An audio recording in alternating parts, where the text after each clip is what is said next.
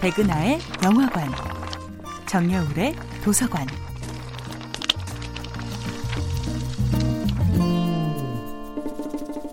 안녕하세요. 여러분과 아름답고 풍요로운 책 이야기를 나누고 있는 작가 정여울입니다. 이번 주에 만나보고 있는 작품은 생텍쥐페리의 어린 왕자입니다. 사랑하지만 도망치고 싶을 때가 있습니다. 그가 나에게 원하는 것을 다 들어줄 수 없을 때, 그럴 만한 힘이 없는 존재임을 털어놓을 수가 없을 때, 사랑하지만 도망치고 싶어지지요. 하지만 그를 떠나고 나서야, 도망치고 나서야 우리는 깨닫습니다. 상대방이 내게 원하는 것은 대단한 모습도 완벽한 모습도 아니라는 것을. 한 번 더 그를 향해 미소 짓고 한 번 더 그를 꼭 안아주는 것이었음을 깨닫습니다.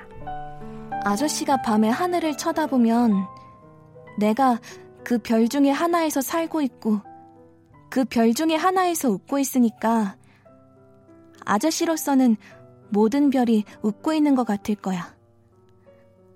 아저씨는 웃을 줄 아는 별을 갖게 되는 거지. 어린 왕자는 영원한 이별을 준비하면서도 자신의 아픔보다는 아저씨의 아픔을 걱정합니다. 아저씨가 자신의 사라짐을 너무 아파하지 않도록 미리 슬픔의 예방주사를 놓습니다. 내가 내 별로 다시 돌아간다면 아저씨는 누구도 갖지 못한 별을 갖게 될 거라고 아저씨가 밤하늘을 바라볼 때마다 유독 환하게 미소 짓는 별을 발견한다면 그건 바로 어린 왕자의 별일 겁니다. 이 외로운 아저씨는 이제 어둠 속을 혼자 날아도 무섭지 않을 것입니다. 어린 왕자와 조종사가 이별하는 장면은 언제 다시 읽어도 가슴 아픕니다. 어린 왕자의 발목계에서 노란 빛이 반짝했을 뿐이었습니다. 그는 잠시 동안 그대로 서 있었습니다. 어린 왕자는 소리를 지르지 않았습니다. 그는 조용히 나무 쓰러지듯 넘어졌습니다. 모래 때문에 소리조차 나지 않았지요. 어린 왕자가 떠난 뒤 조종사는 밤하늘의 수많은 별들 중에서 유독 하나의 별이 자신을 향해 미소 지어주고 있다는 느낌을 받습니다.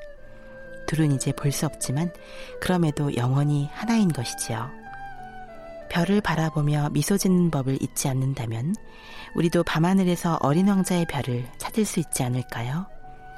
저 하늘의 수많은 별 중에서 오직 내 안의 어린 왕자, 내가 그토록 그리워하지만 닿을 수 없는 어떤 존재를 찾을 수 있는 영혼의 망원경이 우리에게 아직 남아있기를 꿈꿉니다.